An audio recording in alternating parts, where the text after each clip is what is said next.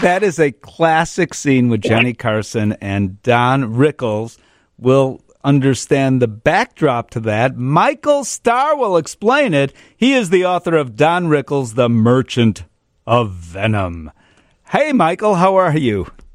Hey, Steve, how are you this afternoon? So, all these years later, when you see a retrospective of either The Tonight Show or late night television in general, they still show that clip. For, for those who don't know, can you explain what happened? Yeah, that's that's the classic Rickles uh, Carson interaction. Um, the night before, uh, Don's best friend Bob Newhart had been hosting the Tonight Show, and Don was a guest. And uh, Don was going through, um, doing, you know, he was he was a guest. He was on the couch talking to Bob and going, making some kind of joke about stamping somebody's passport and he he grabbed Johnny's cigarette case and was like stamping a piece of paper with it, and it broke.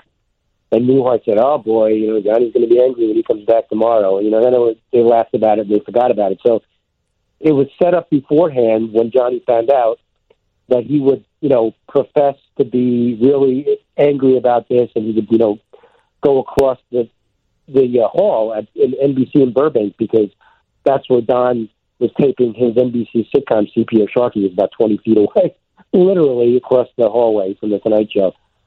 And that's what they did. Everybody was in on the joke except Don.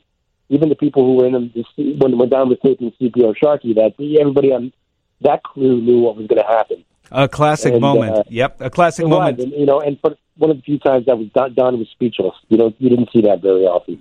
He was actually the Merchant of Venom. Why did you call it Mister Warmth? That's what he was also known as, right? He was. I, I, I like the Merchant of Venom better. I just it just sums him up. Uh, I, I think sums up when you think of that. Don Rickles just um, actually Mr. Warmth was uh, Carson's favorite name for Don, and uh, the, the poster child for birth control. We used to call him too. So. Not very politically correct, but, Well, but when, uh, when I like I like the Merchant of Venom, and uh, it was one of his alternate nicknames, and and um, it, it just kind of sums up the way his his his showbiz persona and the way that he he would get on stage and just whip everybody to shreds, whether they be everyday people in Las Vegas or celebrities in clubs in L.A. or celebrities sitting next to him on the Tonight Show or you know Merv Griffin or wherever, wherever he was on television, the, the Dean Martin roast, which Don was very famous for, um, just making fun of people, and um, it's a great nickname, and I I just really wanted that to be the title of the book because I thought it sums up Don Rickles in a nutshell. You know, uh, you point out in the book a lot to learn about Don Rickles is that uh, he was a legitimate actor, actually, correct? Yeah, he Don wanted to be. He did not start out to be a comedian or, uh, in this case, an insult comic. He really wanted to be a dramatic actor, and when he got out of the service, he spent two and a half years in the, in the Navy during World War II. He enrolled in the American Academy of Dramatic Arts uh, here in New York City with the intention of becoming a serious actor, stage actor or movie actor, whatever whatever happened to be, you know, come first. But he and he graduated. He, some of his his classmates included Jason Robards Jr. and Don Murray, who went to star in Bus Stop with Marilyn Monroe. Conrad Bain, who we know from Diff'rent Strokes, and Maude. Um, Grace Kelly, of course. But uh, at that time, when Don graduated in 1948, TV was still in its infancy.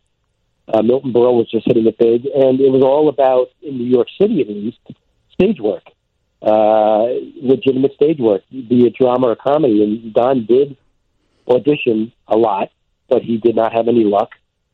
So he started to MC in clubs just by doing impersonations and telling jokes. And he, well, he was in Washington D.C. at a, a strip club, actually down by the Navy Yard, and he was getting heckled by some members of the audience, and he heckled back, and he didn't get the crap beaten out of him, and they loved it. He was very surprised, and he discovered he had a knack for sort of just zero zeroing in on somebody and just picking out whatever he thought you know was was was their soft spot and just zinging them. And he had a he had quite a talent for that, as as fans know. And um, you know, as his career went on, he started to shift his act more towards the insult humor. Uh, he had some success in Miami Beach um, at a place uh, at, a, at a very small club, and then he went to L.A. and at the Slate Brothers Club, and that's where he hit it big. And the celebrities were lining up around the block. Everybody, you know, who was anybody was would come and wanted to be insulted by Don Rickles, and that's right. how it all started. Yeah, right. People wanted they they'd sit in the audience hoping he he'll choose me, including major major celebrities, but not everyone was a fan. We'll talk about that when we come back. Uh, as we're talking with Michael Starr, the uh, biography of Don Rickles, The Merchant of Venom. You've done a whole lot of other books here. You've uh, Bobby Darin, Raymond Burr, Redd Foxx, Ringo Starr, Peter Sellers, quite a variety there. Uh, but this book is an amazing read. It truly is. Michael Starr is the author of Don Rickles, The Merchant of Venom. Still funny today for me, but not everyone. We'll get to that in a moment. Uh, he had a special relationship. He was kind of like a part of the Rat Pack in a way with Sinatra, correct?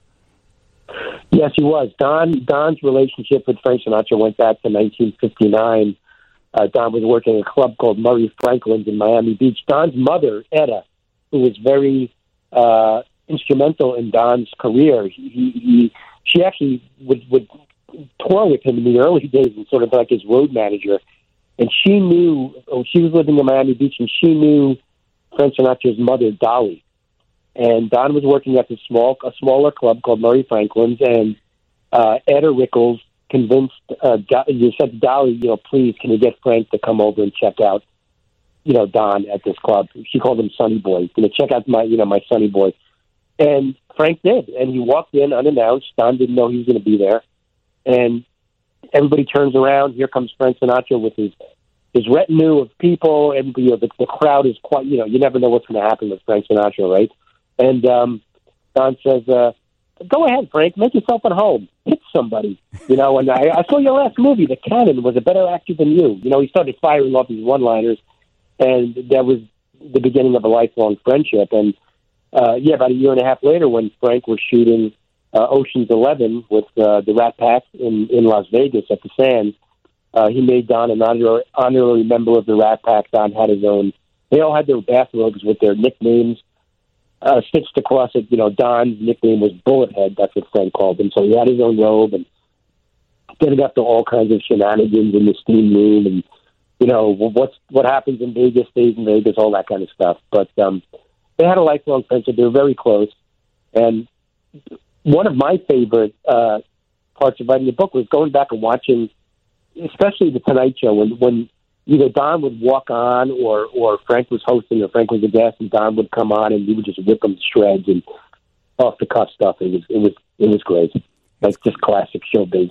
It is classic showbiz. The good news you can go to YouTube and type in yes. exactly right Frank Sinatra and Don Rickles and see a lot of those interactions. Uh, not everyone, however, loved Don Rickles. Do you think that he was the quickest wit of his era? I think he was, for his particular brand of humor, the one, the zingers. You know, he wasn't a comedian. He didn't tell jokes. He was more of a observational, lightning quick. You know, what? You know, I, I can't believe you're wearing that, or you know, is that your wife or is that a moose? You know, that that kind of thing. The thing about Don was he didn't really vary his act very much. I mean, from night to night, depending on what the audience was like, he, he sort of had a working framework of uh, you know, he was going to make fun of people. People knew that he was going to make fun of them. And when he was in Las Vegas, in in particular, uh, they would the the person who was in charge of the, whatever room he was playing, usually the Sahara in the early days, would put they would pick people that they knew Don was going to make fun of. Somebody who was overweight, or somebody who was dressed, you know, garishly, or somebody who looked like they were you know, just you know from from from the sticks and and you know and, and and in the big city for the first time or something like that, and they would put them within Don's eyesight, and he knew that too, and it was kind of low hanging fruit for him, and he would just pick on them, and they loved it. I mean, it was it was a badge of honor to be picked on by Don Rickles. Now, you mentioned, Steve, that not everybody was a fan, and they weren't, obviously. Lucy wasn't necessarily a fan. I happen to know that that is true. Uh, also, Groucho Marx, who was the put down comic of the day in his own way, uh, when he did You Bet Your Life and elsewhere on talk shows, etc., they weren't particularly fans of uh, Don Rickles, were they? They were not. Um, Lucy and uh, when she was still married to Desi Arnaz, Lucy and Desi were not fans. Um, Lucy eventually did come around, and when she had her, she had several sitcoms in the '60s. Don was a guest on. I think it was Here's Lucy. I don't remember. It was either Here's Lucy or the Lucy Show. So she did come around and and and you know sort of came around to his sense of humor. I don't know if Desi Arnaz ever did, but Groucho Marx was no, he was not a fan. I think Groucho thought of his Groucho's brand of put down as more intellectual uh, on a higher plane. You know, Don was making fun of people's personal looks, but listen, Groucho did the same thing. He just did it in a, in a different way and couched it in different sorts of phrases. But yeah, he was not a big fan. And um, Jad, the actress Janis Paige, uh, when Don was playing in, uh, when he was making it big in L.A. at the Slate Brothers Club in 1959, he picked on her a lot one night, and she actually, when when Don passed away, she wrote a first person recollection of how she did not appreciate hmm. being made fun of at that stage of her career. She was young, um, and she did not appreciate being put down and the ribbing that Don gave her. But that's right. I mean, listen, not everybody's going to appreciate it. For the most part, you got away with it, and most people were fans. Let's just put it that way. But yeah, not everybody was a, was a huge supporter. But you know, listen, Don had a a very fruitful, successful career for you know sixty plus years, so he was doing something right. oh yes, sixty six oh. You know, and and in Hollywood, most people who happen to be married and then married again and married again and again and again and again. Uh, that wasn't yeah. the case with Mr. Rickles, was it?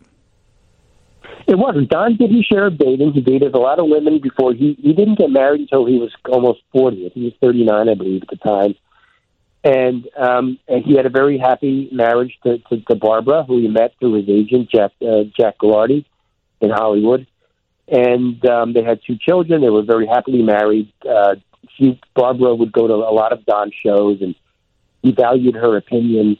He joked about her in the act. You know, my wife sits there, you know, with the jewelry signaling the ships out sea. You know, she was part of the act, but I, she knew it was she knew it was the act, and and she was I think she was game for it. But um, yeah, they had a very happy marriage. Um, like I said, two children, and he he did make the rounds early in his career. He was a young guy in show business and clubs, and there were a lot of opportunities there for for young people, and um, he made the most of it. But he did settle down. Well, I and, only um, I only have about thirty seconds here, but I want to hear the Kevin Hart story uh, because as things happened later in Don Rickles' life, our sensibilities changed, and I had to even edit in those clips to make sure that nothing that would have been acceptable then. We're a little more sensitive now. Uh, again, very, very quickly, tell me the story. Yeah, uh, that was at a, um, a, a party, I believe, in in Hollywood, um, and and Don made made a remark. Um, Kevin Hart uh, was Kevin Hart told he was on an NPR show called Fresh Air, and he Kevin Hart was at a Vanity Fair party, and he said Don Rickles. Somebody said to Kevin, Don Rickles wants to meet you. He's a huge fan. So he did, and um, and you know, he, Rickles sees him, he hugs him, he taps his cheek, and he says, "Look at you! You're a cute, you're like a cute little monkey." And that did not go over well, as you might expect. That was not the right thing to say, and so Kevin Hart was not a fan. He just kind of he left the party. He was like, "Oh wow!" Yeah, times really? times changed. I'm not sure Rickles changed. I so wish I had more time to talk to you. The book is great. Michael Starr, Don Rickles, The Merchant of Venom thank you so much for joining us on WGN. Thanks, Steve. This was a lot of fun, and thanks for having me on. I appreciate it.